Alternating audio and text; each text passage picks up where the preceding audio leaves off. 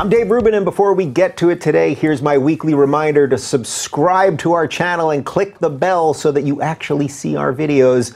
A crazy concept indeed. All right, joining me today is the founder and president of the Ravi Zacharias International Ministries and the author of several best selling books on Christianity. Ravi Zacharias, welcome to the Rubin Report. David, thanks so much for having me. I've looked forward to this for a while and honored to be with you. It's an honor to have you here. I'm looking forward to it as well. This is one of those that the internet sort of forced to happen over the last right? over the last two years. You you've been on the list of when when people just start assaulting me on Twitter, and I mean it, assault in the best sense sit down with Ravi. sit down with Ravi. So we finally were able to work it out. I'm glad to hear that. So both of my friends went to work, I guess. Yeah. there you go. All right. So first, when when I Google your name, it says that you're a Christian apologist.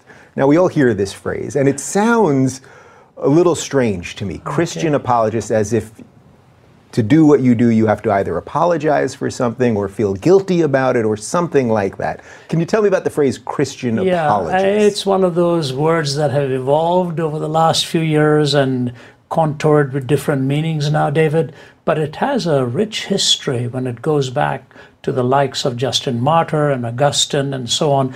Apologetics was part of the curriculum and the discipline of theological philosophical training. It comes from the Greek word, actually, to give an answer. The Apostle Peter says, for example, uh, set apart Christ in your hearts as Lord and always be prepared to give a reason for the hope that is within you and to do it with gentleness and respect. So, this is an ordinary fisherman talking about how to answer people with gentleness and respect. So, the word really means to give an answer. I think it has two, two senses making your truth claims clear and giving the answer to the legitimate questioner.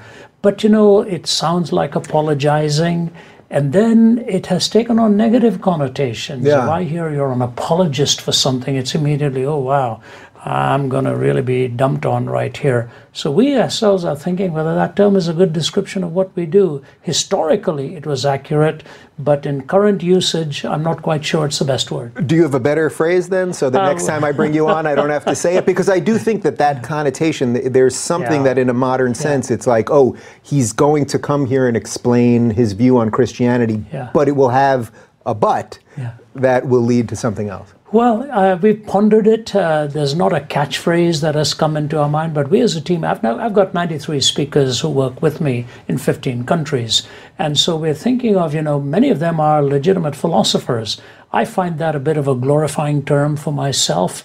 Uh, I'm not a philosopher in an academic sense, but I do some very serious thinking on matters that deal with culture, values, ethics, and so on. It's probably the best description is that of a Christian thinker and a, uh, and a contextual uh, representative of uh, values and uh, the substrata of culture. Right. So we'll find a term. Thinker. I mean, yeah, that, that yeah, works. A Christian thinker. That, that works for me. Okay, so before we get into to the meat of what your ideas are and things like that, I thought that because so many people on Twitter were asking me to have this conversation, are you amazed at the way information and ideas, both good and bad, can travel so fast now that you can get your ideas out across the world, you know, with the click of a button where years ago and you know 30 some odd years ago when you started doing this and before that even that it could take a lifetime to get those ideas across. Well i really am. In fact when i was with our mutual friend ben shapiro uh, he surprised me by saying you were the most requested guest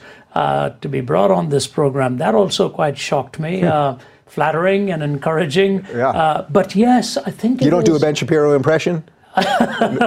My brain doesn't work as fast as his. I don't know that that guy is sort of a, a rap artist in prose. Yeah. You know, he just moves. I've watched your dialogue with him. That was brilliant, by the way.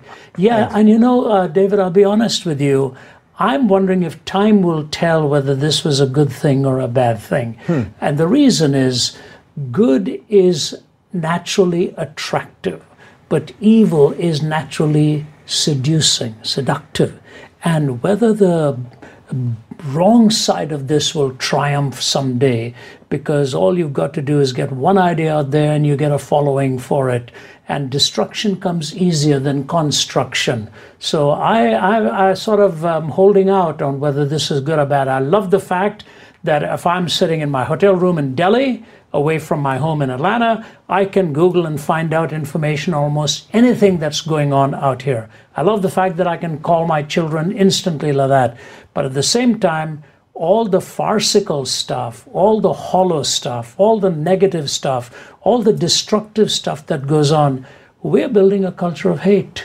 And that troubles me. Do you think that that concept right there is sort of everything that a religious thinker, regardless of what religion, is really dealing with? The, the sort of battle between you know, a certain set of ideas versus modernity, and you don't know, like we're in the internet right now, we don't know which way this is going to go because you can spread the bad just yeah. as, ju- I would say more easily you can spread the bad than to spread the good, yeah. so to speak. I, I think sort of uh, some rebellion finds it easier to find souls that have got nothing else to do. You know, they're sort of Shakespeare would talk of them the rattle of a of a vacant soul, or someone who's just not got uh, enough to keep them busy. Uh, the Tower of Babel is a good example. You know, why did uh, God step down to confuse the languages? Because unanimity in destruction can, can wreak havoc. However, it's here to stay. And this is only the beginning. I, you are an author, I'm an author. The value of having access to information is a good thing. That's why it is important what we do in training the souls and the thinking of people. That's what I'm committed to. Okay, so now let's talk about your journey here because okay. it's been an interesting one. You, you were born in India and you were, you were an atheist until you were 17, is that right? Again, sometimes these terms became floated around in stronger ways than I would like to have. I was indifferent to religious claims. India is probably the most religion manufacturing culture on the face of the earth when most of the major isms, Hinduism, Buddhism, Sikhism, Jainism, all of these isms were spawned and raised in India. And if India and Pakistan had not separated, they'd have been right. the biggest Islamic nation too. So actually, religion had no attraction for me. That's the best way to put it. I felt it was believing the incredible and it was creating more havoc. Uh, was that a strange position to hold as a young person in a place that all those isms came from? I think so, but you know, we never ever discussed it. I don't. I played cricket and I played tennis, so I was a, a sportsman in school. That's where you really talk after a game or whatever. I don't ever remember getting into these discussions. It flows with the culture, but the notion of God as a real entity never entered my mind. Yeah, maybe during examinations, you know, God, if you're up there, could you help me? And so on. I never took interest, certainly not in the Christian faith. Uh, even though my ancestors came from the highest caste of the Hindu priesthood in the deep south, they were called the Nambudris. Then somewhere along the way, there was a conversion that took place into the Christian faith, and then that was lost. It became very nominal. So I was really raised. I didn't have a single Christian friend. Hmm. They were all either Hindu, Muslims, or Buddhists. So we never talked about these things. And then, uh, having had a crisis experience in my life, that changed everything. So let's talk about that. Yes, uh, India is a culture of academic excellence. If you're not doing well there, you're in trouble. And it's also a culture of shame when you're not succeeding academically. So uh, I uh, did the horrific thing. I it till this day embarrasses me because I don't like talking about it. It took me a long while to talk about it. Uh, I attempted suicide when I was 17. And it was not out of any neurological disorder, it was not any biochemical thing. It was a fact that I just didn't have meaning. There was no purpose in life for me, David. I was moving towards failure after failure after failure, in contrast to my brothers and sisters and to my father. And so tried to poison my system. Uh, I thought it was going to be successful. I just didn't like the way life felt. Mm. And I wanted to kill that feeling. And to me, the only way to do that was, you know, uh, what they say in Belgium now, there's such a high rate of suicides, they don't call it suicide anymore, they call it opting out of life. Mm. That would have been a good description for me. But it was on that hospital bed. A Bible was brought to me. My body was dehydrated. I couldn't hold it. But the man who brought it to me and gave it to my mother, and scripture passages were read to me. And you know, when you're desperate, when you're lying like that, words become very important to you. And when the words of Jesus were read to me, because I live, you also shall live, that lit up within my heart. What, what passage is that again? John, John chapter 14 and verse 19. Jesus is talking to Thomas of all things because Thomas was the apostle who went to India. And the irony of it is in that same passage, Jesus says, I'm the way, the truth, and the life. No one comes unto the Father except through me. It's a pretty exclusive claim, dramatic claim. And he went to a land of 330 million deities. And he paid with his life to present the gospel message of Jesus. So that, that, that verse, Jesus said, Because I live, you also shall live. I latched on to the word live. I said, I don't know what this really means. But if God has a different definition of this than I have, I want to know what that is. And in a simple prayer, I began my pilgrimage to faith in Christ. Ever wonder where your family comes from? You can discover more about them and learn about your story by combining the Ancestry DNA test with billions of historical family records to give you more insight into your genealogy and origins. Ancestry DNA gives you so much more than just the places you're from. Ancestry connects you to the places in the world where your story started using precise geographic detail and clear cut historical insights. And only Ancestry can tell such a rich story with unique features that give a more complete picture about a person, like events that shaped them, how they made a living, and what they excelled in. It's so easy to get started. Go to Ancestry.com slash Rubin today for 20% off your Ancestry DNA kit. That's Ancestry.com slash Rubin for 20% off your Ancestry DNA kit. Ancestry.com slash Rubin. And now back to the show.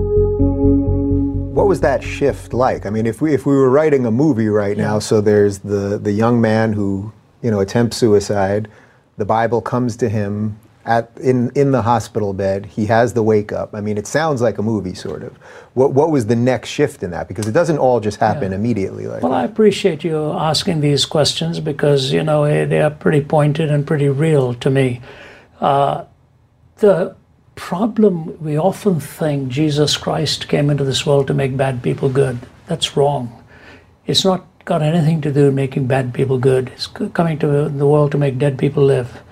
I was dead to the claims of God upon my life. I had no purpose. How do you find purpose without a transcendent moral first cause? You can only lift yourself up by your own existential bootstraps and assign your own meaning. The fact that I was created for a purpose, that I had an individual distinctiveness that nobody else had, that God had a purpose for me in life. These were strange concepts. Now, of course, I'm looking in retrospect. Hey, when you go back, at that point, my biggest hope was like uh, looking for a life uh, lifeguard or a life jacket. But over the process, I found out, and I say this, David, I travel, I've covered about 70 countries. I speak hundreds of times a year. The single greatest pursuit of every young person today is the pursuit of meaning. What does my life really mean? Even as I'm talking to you, I was talking to a young man yesterday, 18 years old, who got hooked onto pornography when he was eight. And he says, and I've hated everything that I have become. And now all I want to do is make an exit. You see, you take something and warp it into something else. You empty it, you empty the reality with something that's hollow. So that's what I've done with life. So, to me, the biggest change, and my father said this on his deathbed, actually, before he went into the hospital for a bypass and when he lost life, he said to me, What happened in your life is the most incredible thing I have watched happening from being a failure to mm. the hmm. different hungers and desires you have. So, what Jesus, I believe, did for me was change not only what I did, but change what I wanted to do. That I never left the top three in the class after that. I always used to be in the bottom three. So my hunger has changed, my desire has changed, and I think that is the biggest transformation I noticed. That's an incredible statement for your father to make right before passing. Did he have a similar awakening, or once you had an awakening, did it go across After your family? That, yeah, I actually, my, my, my brother, my sister was amongst the first to latch onto this, and then me. Uh, you know, when Jesus talked to Nicodemus, he made a fascinating statement. He said, You can't change on your own. You have to experience the new birth. Now, that, I know that takes on a pejorative term in our ways, but the fact of the matter is, new desires, new hungers, a new breathing, a new air. And when he watched my life change and what happened, yes, he followed him, which is very unusual in the Indian culture. There, you all follow your parents. Very rare for a parent to follow the children. Hmm. But he asked me to take him to the hospital. He was going to have bypass. I'm talking about 1979. So, you know, you're talking about 40 years ago. It was uh, uh, relatively new. My dad was overweight, he was asthmatic, and things had gone wrong physically, but he elected to have surgery. But he had this premonition. Said, I don't think I'm going to make it. He was closer to my older brother. Hmm. I was number two. More like my older brother in temperament, but he phoned me. I lived in Niagara Falls, Ontario at that time, 90 miles away, uh, 75 miles away. He asked me to come and take him to the hospital. And on our drive to the hospital, that was a conversation that he said what God has done in your life. And he also had had that transformation through the work of God in his heart.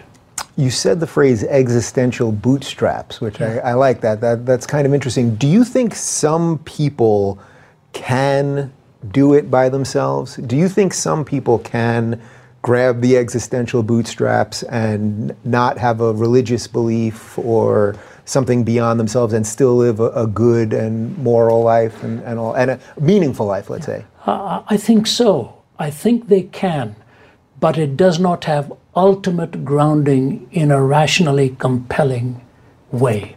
It has only that an existential transformation. So, yes, of course they can. And I have many of my friends who are like that. They're good people, they are decent people. And I enjoy those friendships because we have great conversations. But the question has to be, David, is what you believe ultimately true or only individualistically true for you and for me? And if that is the case, then you cannot absolutize it. You can only recommend it as pragmatically workable for the now? And then how do you dissuade somebody who, by their own existential bootstraps, have come to the opposite conclusions? There's no ontic referent, there's no point of reference to uh, find a solution to what is true and good and beautiful. So this has come up with many of the people that I've had on the show from a religious yeah. perspective, from an atheist perspective, sort of this micro versus macro argument, right. where every all of the religious people that I've had on here yeah. have said what you said there, which is that yes, of course, at the micro individual level, you can have atheists. I've got plenty of their books right here, right. Who, who, are friends, who are good, moral, decent people, but almost that you can't organize a society around that, which is sort of uh, loosely that's the Jordan Peterson perspective on this, which I think you, you probably prescribe to. Yes, I think Jordan Peterson's conclusions are terrific. His foundation is weak.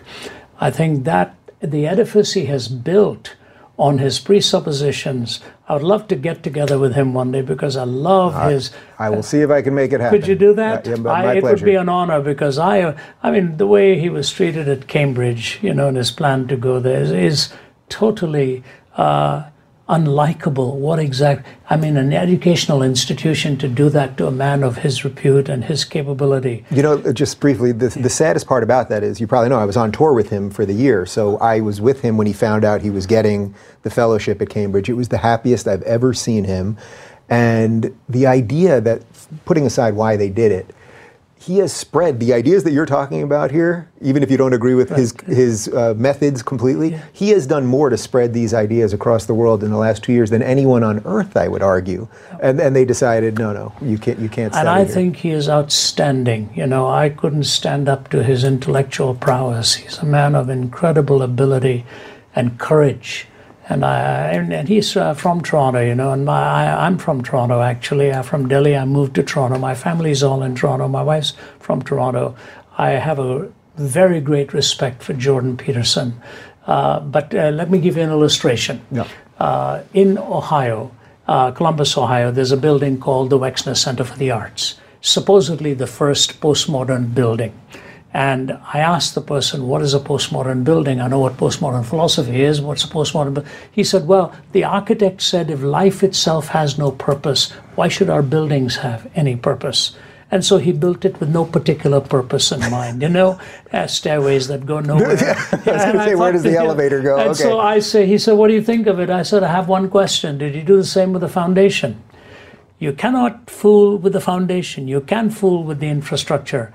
And so, to me, when Peterson talks of absolutes, when Peterson talks of right and wrong, not so much right and left, but right and wrong, his, his conclusions are very good. But the only reason I think those conclusions stand, if there is an ultimate uh, eternal purpose for life itself. Otherwise, it's just one ideology against another, especially, dare I suggest, because of a pluralistic society in which we live. People start from different points in the beginning of the argument, and that to me is where I think there is the weakness. But his conclusions and his arguments I find very persuasive and very likable. If ultimately the conclusions are right, let's oh. say, um, and you know you can argue about the, the little yeah. methods yeah. to get there, do you think that can be enough in and of it, itself? I, had you not used the word enough, I would have said yes. Do you think that's valuable? Do you think that's a, a, a, good way to at least have a culture? Of I can see why you're not going to yeah, go with enough. Yeah. Okay, I got it. but got the it. foundation part of it is to me indispensable because that's what you have built your theory on. However, for coexistence, for respectability, for civility, I think it's good. And I think that's why I enjoy talking with somebody like you.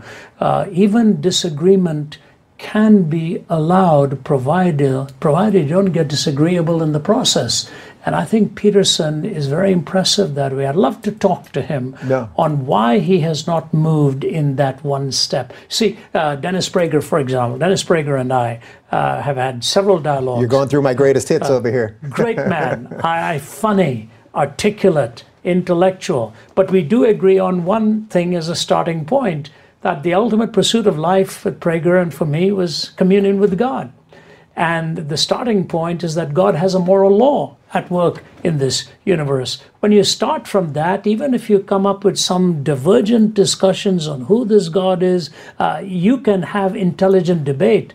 But if you start purely from an autocracy of good and bad, then you run into a problem in a pluralistic culture.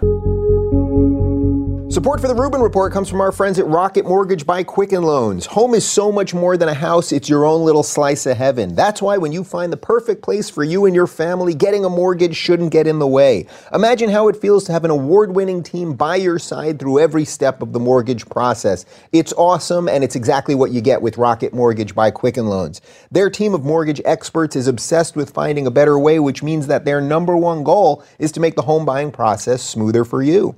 Quicken Loans has helped millions of Americans achieve their dream of home ownership, and when you are ready to purchase the home of your dreams, they can help you too. Their team cares about getting you home. That's why JD Power has ranked Quicken Loans highest in customer satisfaction for primary mortgage origination nine years in a row and highest in mortgage servicing for six years in a row. When you work with them, you get more than just a loan because Rocket Mortgage is more than just a lender.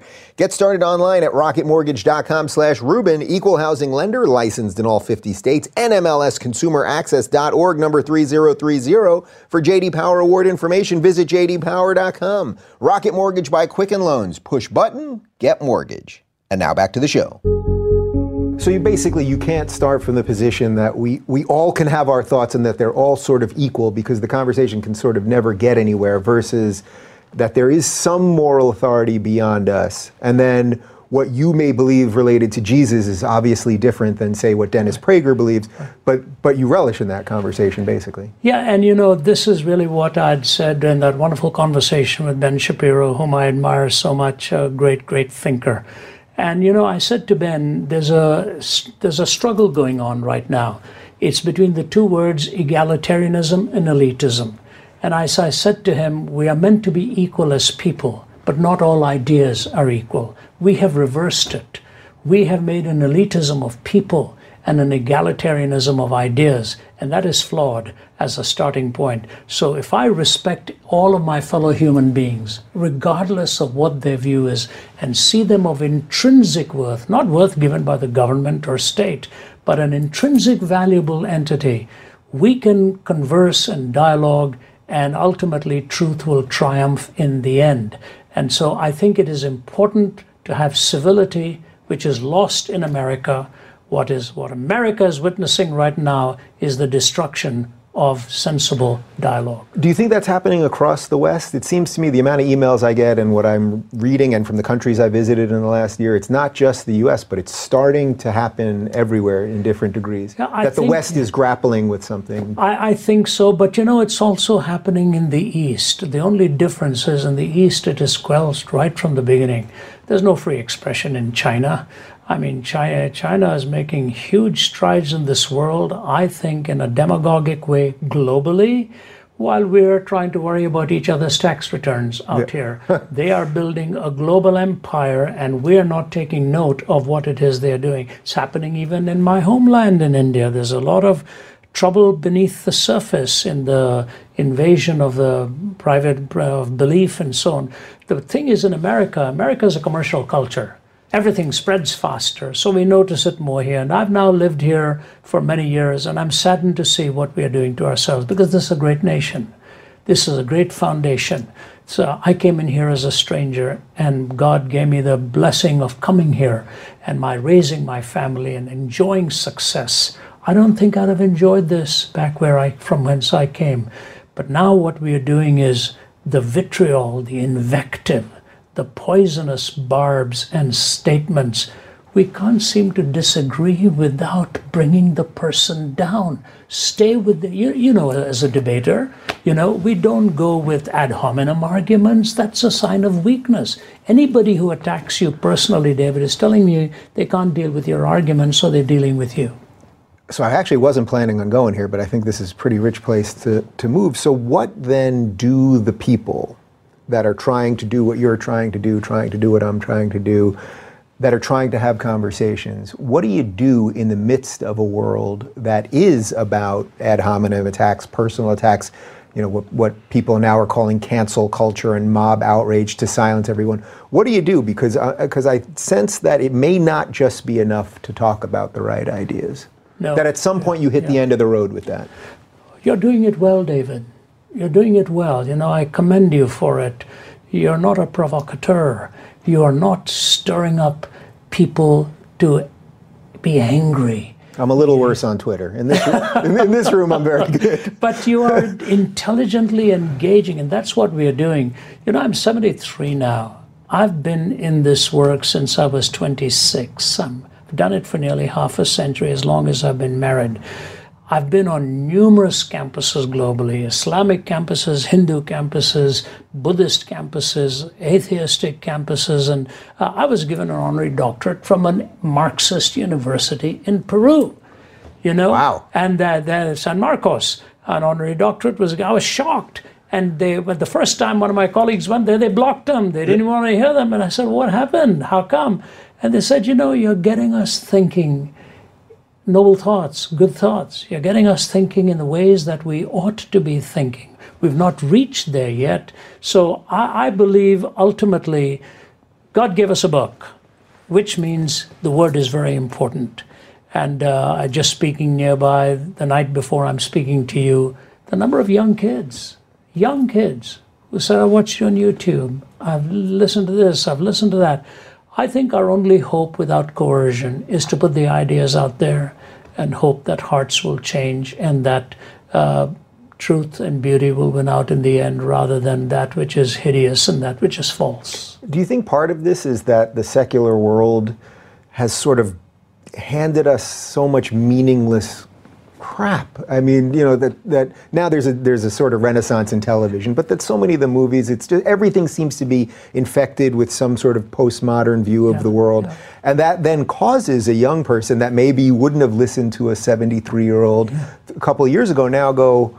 Well, wait a minute. I saw this on YouTube, and that actually doesn't sound nearly as crazy as the stuff that Hollywood's handed me. You know, one of the nicest things, uh, I don't like to talk about what people say in their compliments, one of the nicest things a young man said to me, he walked over to my colleague and he said to him, When I'm 73, I hope I can be like that. You know, that tells me that when they look at what is an ideal to them, they want to emulate it, they want to uh, be in that way. But you're right, secularism led us to a bankruptcy of values. it led us not only to a bankruptcy of values, it led us to a, a, a, an impoverished way of conversing with each other. What do we see on the news? People fighting, people arguing. That's not what the news is all about. Give me the news. I have the intelligence to figure out what is true and what is right and what is wrong here. So, is, is that, though, purely the result of secularism, or is that the result of just a little bit of human nature also that, that isn't just a, a, secular thing but just that people click things that are you see something bad you click it you see something good and it just sort of let you let it go. Well, that, that, that, that's the battle between religion and secularism constantly. I, you're right and to point that out but I think if, if we take the term secularism or secularization, okay, it's a process by which religious ideas, institutions, and interpretations have lost their social significance. That's the classic definition of secularization. The very word secular means this worldly. And so if I don't respect you as a fellow human being, I'm going to fight you to the bone. But if I say this man has every right to his belief and the integrity of his belief and to defend it, then I'm not fighting you. I'm discussing ideas. But what happens, I think, David, is we put faces to beliefs. Mm-hmm. And if we don't like that face, we attack the person. You know, let me give you an illustration. I, am a great lover of hockey. Follow the NHL. I grew up in Canada. You have no choice. It's hockey night in Canada, you know. And so, ah, so that's your other religion. partial, yeah, yeah, Except I don't give any offerings in there. Uh, the thing is, what does a what does a sports writer do? He doesn't just say, in the days that I was watching it, you know, that Boston Bruins are coming into town. It's Bobby Orr and Johnny McKenzie and Phil Esposito. They make it a personal thing because we follow persons. As soon as you watch a sport, they like to identify an individual who'll be the face of that particular team because then you get the adrenaline going. If you're just talking about two great hockey teams playing each other, the way I think it used to be when the Montreal Canadiens came to play the Toronto Maple Leafs, it was hockey at its best. So I think the personification of an idea and the embodiment of an idea has created this spirit of negativism. And so, even in politics. Yeah, so I was just going to say, yeah. I mean, you're talking about cult of personality, yeah. which is exactly what politics has become. So, they don't tell you what so and so, what, what law has been passed, who passed it, who did this, who said that. And the moment you show the picture of the person, uh, the anguish gets into you. So, you're going to fight it whether you like the idea or not. So, I think this personal attack in our culture, the day of personal assassination, that is what has happened in the way we discuss ideas, and I'm not given in to that. When I'm invited to places where they really want to get into a fight or something, I say, no, thank you, I'm the wrong person. I want to have an intelligent conversation and trust the audience to make up their minds. My dog's health is too important to feed her some highly processed, burnt brown kibble for every meal. That's why I've started feeding Emma food from the farmer's dog. It's real food cooked fresh and delivered right to my door. The farmer's dog meals are made from fresh meat and veggies. There's no wondering what's in my dog's food because I can actually see and identify every ingredient. No processing, no sitting on shelves for months at a time, just real fresh food. I've got to say, Emma's transition to a fresh diet was super easy. She scarfs it down. With plans starting at just $3 a day, that's less than a morning coffee, it's a small price to pay for a long term investment in my dog's health. The farmer's dog is smarter, healthier pet food, making it as simple as possible to give your dog a better diet. Start your trial today by going to thefarmersdog.com slash Rubin and you'll save 50% off and get free shipping. That's thefarmersdog.com slash Rubin for 50% off your trial with free shipping. Thefarmersdog.com slash Rubin. And now back to the show. So, as someone that lives in the United States now, that originally from India, went to Canada, um, a couple of things that you've referenced here have sound very in line with the Constitution of the United States and the Declaration of the United States. That we have God given rights, and yet at the same time, these were the men who were guaranteeing your freedom from religion. That, that's very much in line with what you're talking about, actually. Well, the freedom of religion, yeah, and yeah, and when you take that very statement, that we hold these truths to be self evident. What do we mean by that? There are no self evident truths mm-hmm. anymore in our postmodern mi- mindset. Postmodernity ultimately does away with truth, meaning, and certainty. So, what do we talk about as self evident? And then, what are the self evident truths? That we are endowed by our Creator with these unalienable rights of life, liberty, and the pursuit of happiness. Here's what I want to say, David. No other worldview would have generated a, sta- a statement like that except the Judeo Christian worldview. Because you break it down phrase by phrase, and so many worldviews would say, No, I don't agree with that. I think the framers of the Constitution and the writers of the Declaration of Independence and said, You know, we put our names with our sacred honor, the, the sacredness of life and the sacredness of your word. This had the potential to be a great nation. But in the last 50 years, we are seeing this dismantled and falling apart just by the volume of words that oftentimes are incoherent. So, how do we reverse some of that? Because it's very obvious yeah. that, that people are waking up to this. People don't want the chaos. It's why people are paying attention to all of these things on YouTube. I think so much has changed globally, David. You know, it's not, as you said earlier, not just the United States. I could name four or five countries too where there is more a radical type of politicization of ideas that have made the people shocked and surprised with how the particular elections went. We don't like what we have, so we like to try something new. It's not so much that the politician produces the culture as much as the culture produces the politician. So, where do we change?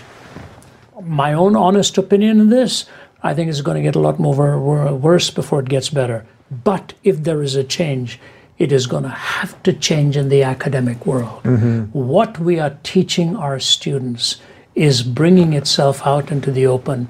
Our faculty members have to learn to have intelligent disagreement and dialogue, not so program the students into thinking in one particular way and I think the academy has failed America. Do you think it can come back? Because this is this is being debated constantly now. That that academia now is so rotten that the systems and the gatekeeping is so infected uh, there's a lot of people that I think are making a sound argument that it basically just all has to collapse. Of course, what can come on the other side of a collapse could be a lot worse, and that's what we have to. I don't know if you've read Paul Johnson's book on intellectuals. It's a very powerful no. book. The closing paragraph itself is. He was a historian, and he talks about how intellectuals have so shaped and programmed culture, and very often their own private lives are in complete disarray and falling yeah. apart and imploding. Uh, I think the answer to your question is Is there hope? Is there going to be change? I think so. Let me give you an illustration of this. I'm pretty sure this is correct, but I've not verified it. But a congressman wrote to me and he said when Ronald Reagan was shot, Tip O'Neill went to the hospital and sat by his bedside and prayed for him, for Ronald Reagan. They were opponents mm-hmm. on a platform of political debate. But when one of them was wounded with a bullet, the other man came and sat by his bedside and prayed for him. That would never happen today. What has changed? So, my way of thinking what did it take to change the scourge of slavery? What did it take to move the scourge of racism in a different direction? Oftentimes, it took a handful of people. It didn't take mighty armies. You can just about name the individuals, you know, whether it was Wilberforce out there or people like Dr. Martin Luther King out here and so on. They changed history. I look at my grandkids and I hear statements coming out of some of them which are amazing to me at ages seven and eight. They'll say things and I say, wow, where did that come from? I'll give you an example. My grandson on Good Friday had his teacher wash the feet of the children, first graders. She washed their feet. So this little guy, Jude, who is now eight, was seven then, asked her, Can we wash your feet today? So they brought a basin of water. These little kids put her feet in the basin of water and washed her feet. And then he says, The teacher wrote this to my daughter. So you'll never believe what your son Jude did today. They washed my feet, and then he looked at her and said, Your feet are now clean, but your heart is even purer. Hmm. And our hearts are purer because we have met you when a little one, seven years old, yeah, can make a comment like that, the right time, the right person will arise and change the course of history.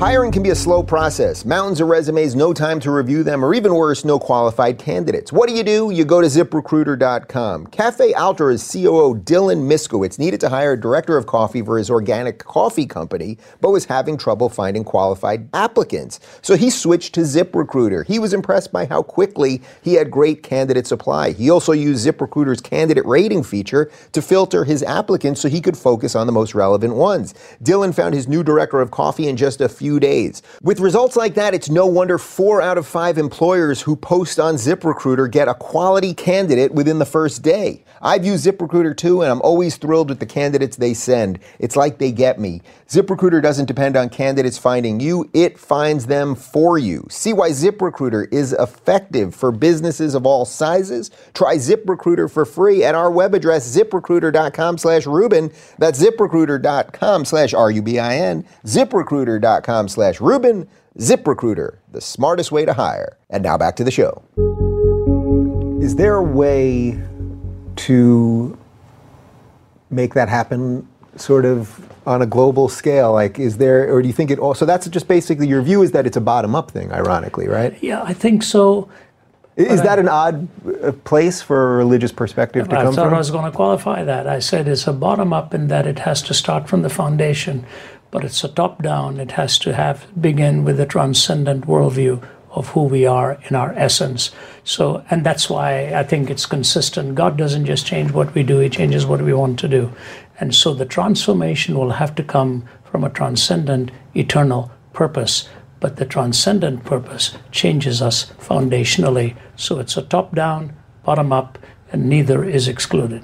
So if there was a say, a healthy society that was incorporating all of the ideas that you're talking about, how would it deal with the forces of modernity? How would it deal with stem cell research? And we don't have to get into a specific thing, but all of the things that science brings us and the good and the bad that comes with yeah. the internet, how would it actually negotiate that modernity and, and secularism, really? Ah, that's a great question because our instruments are getting more sophisticated as our capacity is getting more multiplied.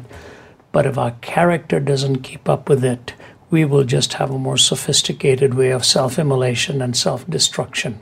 You know, I had a guy at uh, in Canada stand up in the audience and he said to me, I can't buy into this kind of worldview. He said, I think empirical science all the time. That's my worldview the empirical sciences. So I said to him, I agree with you that empirical science is a very vital discipline in our times, whether it's for health, whether it's for understanding the cosmos, all of these. I said, but let me ask you this way the empirical scientist in the lab is working away at research. Why should he or she tell us the truth when the research is done? What of the empirical sciences gives you that imperative to be honest and tell you the truth. I said, now you're into metaphysics. Hmm. So it's not just physics. So I think the value structure and the character has to start. So did, did, did he have a response to that? Because I assume his response would be something like, well, his his code, his internal yeah. code of ethics would, would force him to tell the truth, even if it was against his premise or something Actually, like he just sat down. He said, I, I, I have to give that some thought. because, you know, it, in, in, in a cross cultural setting, that doesn't necessarily follow. Uh, I, for example, this great uh, thing of identifying a particular gene that they were removing in China. You know, I mm-hmm. think you followed that. Yeah. And all of a sudden, the Chinese government is slapping this doctor with all kinds of fines because he never got permission for it. And now they're finding out that the implications of manufacturing that kind of genetic code is fraught with all kinds of dangers. So uh, the old adage holds true. Knowledge is a deadly friend when no one sets the rules. The fate of all mankind I see is in the hands of fools. The rock musicians told us that. Yeah. And musicians are often more logical than those who just do ordinary philosophy. So I think what it has to start with is this bottom line question to me, David what does it mean to be human? If we don't answer that question, Everything else is footnotes without a body of the substance. So to me, I oftentimes speak on that subject. What does it really mean to be human? Why do I have to respect your essential worth, regardless of our disagreements? Why am I sitting across you here actually thinking, I like this guy? He's a good man. He's a he's a man who's thinking clearly. And I, even if we have our fundamental disagreements, I have to respect your right to your thinking. And hopefully, in the end, as we dialogue, the truth will have its way. Yeah, you know, it's funny because I always say to Ben Shapiro, who you yeah. referenced before, that whatever our political disagreements are, I suppose if we can remain friends for another 50 years, then maybe one of us will concede a point here or there, yes. which I think we've actually both done yes, over just the course yes, of a couple of years. But then at the end, it's like, well, then what, what's the worst that happened? You know, we agreed to disagree when I'm yeah. 94 and he's 87. Yeah. You know? And the truth of the matter is, uh, we can disagree on the law of gravity, but there is the law but, of but gravity. But it still exists. Know? We can disagree on the human essence, but there's only one explanation of that human essence. So, you know, uh, fascinatingly, Jesus didn't persuade everybody whom he spoke to. There were some that walked away. And he looked at some of them and said, Will you also leave me at this point? He looked at his disciples. The cost of truth is huge but conviction with compassion is indispensable. So you mentioned Judeo-Christian values, right. and since we've talked about Shapiro and Dennis Prager, who come at this obviously from right. a Jewish perspective, right. and you can agree to disagree on whatever those those outside issues are. But when you when you walk away from a conversation with someone like the two of them, or someone from a different, from not a Protestant uh, outlook on life, etc., do you feel that they're missing something that is a, a, a an invaluable point to your worldview? Well, if truth by definition is exclusive, uh, and if one disagrees with the other, there is still the necessity of the truth, you know. Prager, I thought, had a wonderful answer when we were talking, and he is very respectful to me as I am of him.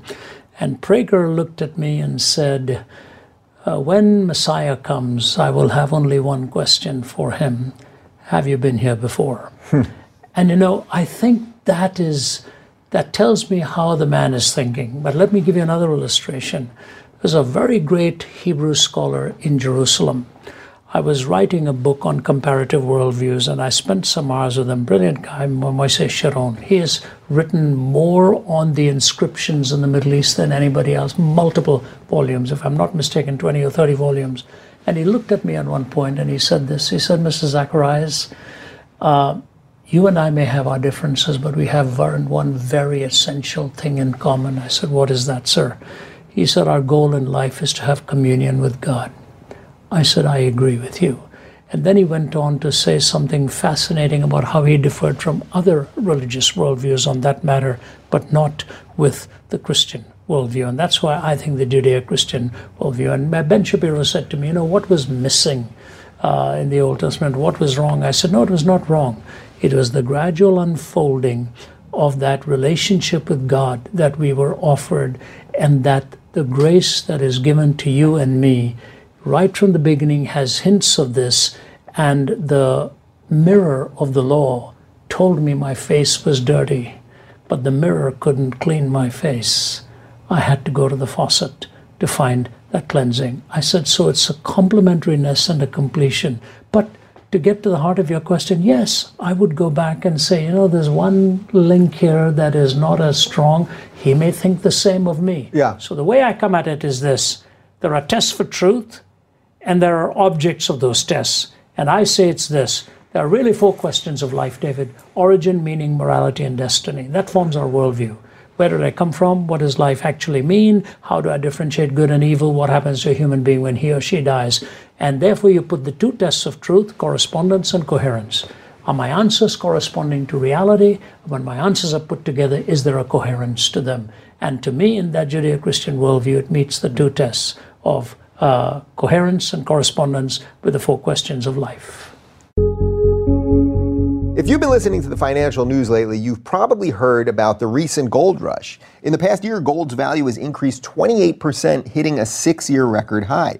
I want money with real value. That's why I'm thinking about acquiring gold coins. GovMint.com is offering a limited number of $10 gold liberties in uncirculated condition at an unbelievably low price. Struck from U.S. gold, this money has value you can weigh in your hand and American history you can hold. Now is the time to buy. With a limited supply, GovMint can only offer three per household. To secure coins at this exceptional government price, call GovMint at 1 888 201 7067 and get a free gold guide just for calling. You support our show when you support our sponsors. Write this down or put it in your phone now because the only way you can get this special offer is to call 1 888 201 7067 to secure your coins and receive a free gold guide. Call 1 888 201 7067. And now back to the show. So then from there, without getting too lost in the politics of the day, when I watch these debates or just sort of anything that's happening politically, I always am thinking, well, why would I want these people to have any power over my life? They don't seem to be addressing anything that, that really matters, right? They're not going to really have an honest, you, you know, they'll maybe ask them a quick question on faith and they give you some, some glib answer or something like that. Um, but I think part of the issue right now is that they feel, politicians feel they can solve all of man's problems. But you would basically argue these are not even for, for man to solve in, in the first place, or, or something like that. I think politics is a necessary evil in our time. But a good politician is the most difficult job in our time. And there are good people out there. I've met them, I know them. And they are the ones who grieve most as to what has happened. Somebody told me and from the State Department, I've been here 30 years, I've never seen the mood so toxic as it is now. We need it. We need these structures. But I think we need examples to model it, not just to speak it. And most of the time, as I said, I'm very troubled about what's happening globally. I see it. I see two of the major atheistic religions of the atheistic countries of the world, demagogues in charge of the there, not giving their people the freedom to believe or to disbelieve, while they are increasing their footprint all over America. Wait, what's the second? You're talking about China and, China and Russia? And, and Russia. Yeah. And what are we doing out here? We are fighting each other. You know, there's an old adage how horses fight and how donkeys fight. When horses fight, they face each other, form a circle, and the attacker comes and they kick against the attacker. When donkeys fight, they form a circle with their backs to each other and face the attacker. And what do they do? End up kicking each other to death. Hmm. And so that's the way we are doing politics today. Not all, by the way. There are good politicians there. But throwing the oil into the flames one after another. Think of what the last two years have been spent by politicians doing peripheral stuff uh, while we are fiddling while Rome is burning. Here I am talking to you in Los Angeles. It grieved me this morning to be sitting having my breakfast in a restaurant with a bowl of cereal and looking at the number of homeless walking by. It just crushed me, you know. Mm-hmm. Uh, what has brought all this about? Let's sit down and find a solution to these. Think of the number of people dying because of the opioid crisis. Think of our young people who are battling uh, de- destruction in the family and the home and all of this. We're not addressing any of those things. Instead, what were your tax returns? It looks like we are only, only following the money trail. Yeah. We are not following the trail of conscience and cultural well being. Well, we seem to be following the shiny object that's ever, ever moving. Yeah. And it, it provokes those who are with you on your side. Yeah, I've got to punch that guy in the face. Really? And then what? Uh, my professor used to say some people are better at smelling, smelling rotten eggs than laying good ones. and that's really what we're doing. To go back, I think what we need is a test of character, not uniform in our beliefs, but a character that will hold integrity as a primary method of discourse. If you lose that, you lose the discourse. Does, doesn't it seem, though, that that would be almost impossible right now to break through the ether, which is maybe why you said you think it's going to get worse before it's going to get yeah. better? And I think some great tragedy will hit us, and then we will awaken. Is, is that it? I mean, that I, have said that once or twice, and I don't like thinking it. I, yeah. You know what I mean? You don't want to think that that something horrific would have to happen, so that it would be the only way we could reset. Which, of course, nobody wants to happen, and yet we find ourselves in this weird thing. It's like, what else what else would do it? It's a good question and a, and, a, and a worthy question. You know, I don't think there's a simplistic answer, but I just go with people whom I know and my own heart. If everything is going well, okay, and then you start worrying about your car, you know, that you bought a lemon and it's not running properly. But all of a sudden you find out one of your children or grandchildren has just been hit in a car wreck and their body is shattered.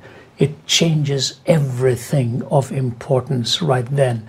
And I know people to whom it's happened. They can be arguing, and all of a sudden they find out they've got cancer of the pancreas or something, and the whole demeanor of life changes. So, that's the way sometimes our attention is brought to what really matters, I'm hoping what happens individually and relationally with our friends, it, it seems to be an intimation of how we ultimately wake up to what's happening. Think of the nuclear threat today. Who in their right mind would want to see a nuclear war? You know, we even just seeing pictures of Hiroshima and Nagasaki, and you say they're hell on earth. But we've got regimes with people who are willing to do things like that.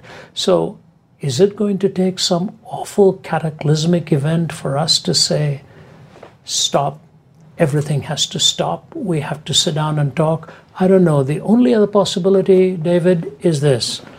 And that, as a man who loves Christ and loves the spiritual world as reality, some great revival breaks out somewhere and hearts get changed and we find a sympathy towards things that really matter, not towards peripheral issues.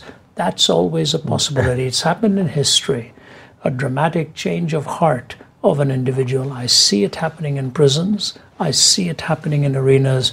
And if that happens on a massive scale, which is what a Christian would call a revival, then that would be the only hope. Hmm.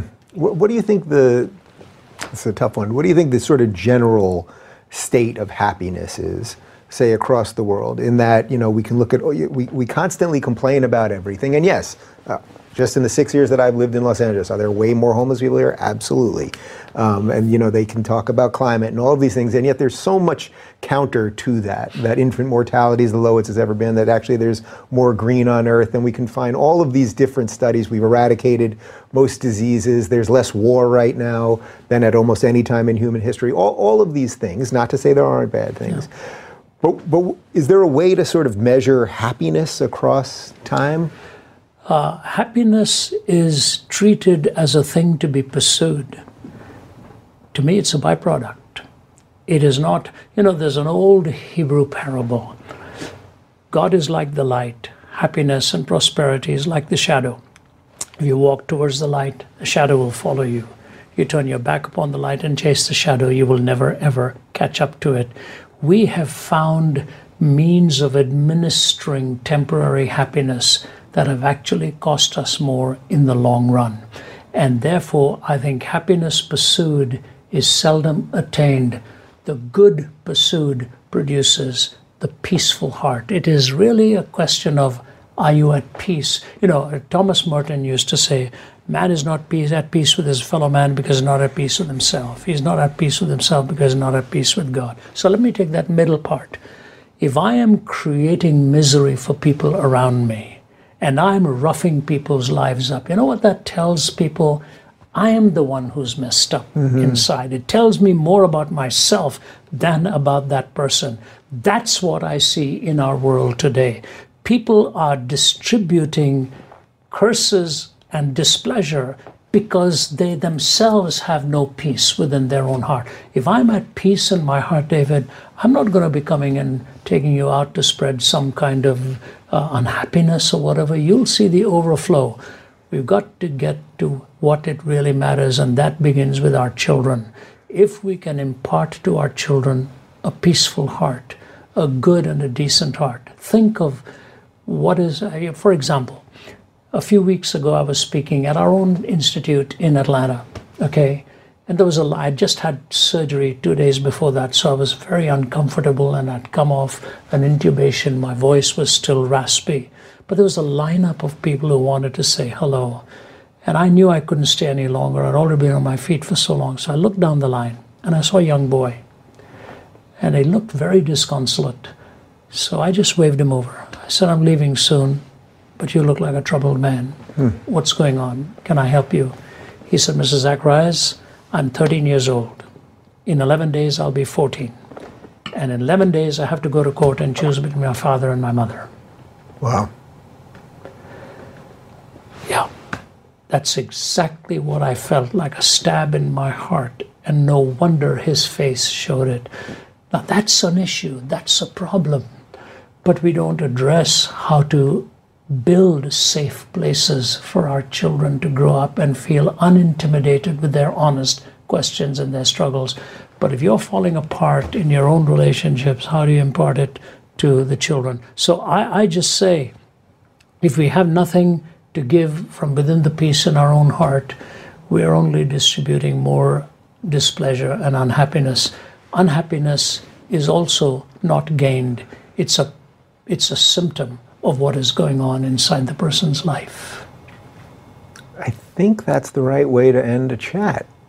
That felt right to me. Did that feel right to you? Yes, sir. Provided we flip it and say you can find happiness and peace by doing that which uh, God has called us to do. So rather than end on the note of unhappiness, on the note of happiness that it can be gained because the gift of God. But thanks so much. You made me feel very comfortable here, and I hope we can do it again. It was an absolute pleasure. I would love to do it again. Maybe we'll do it either with Ben or with Dennis, or, or, or we can get some, some of the atheists. We can maybe try Sam Harris or Michael Shermer and, and have that conversation. We'll do it. Yeah, and actually, I'm going to be in uh, in Atlanta in October, so I'd love to, to come by and, can and we do hi. that, David? Yeah, yeah let, let us know the dates.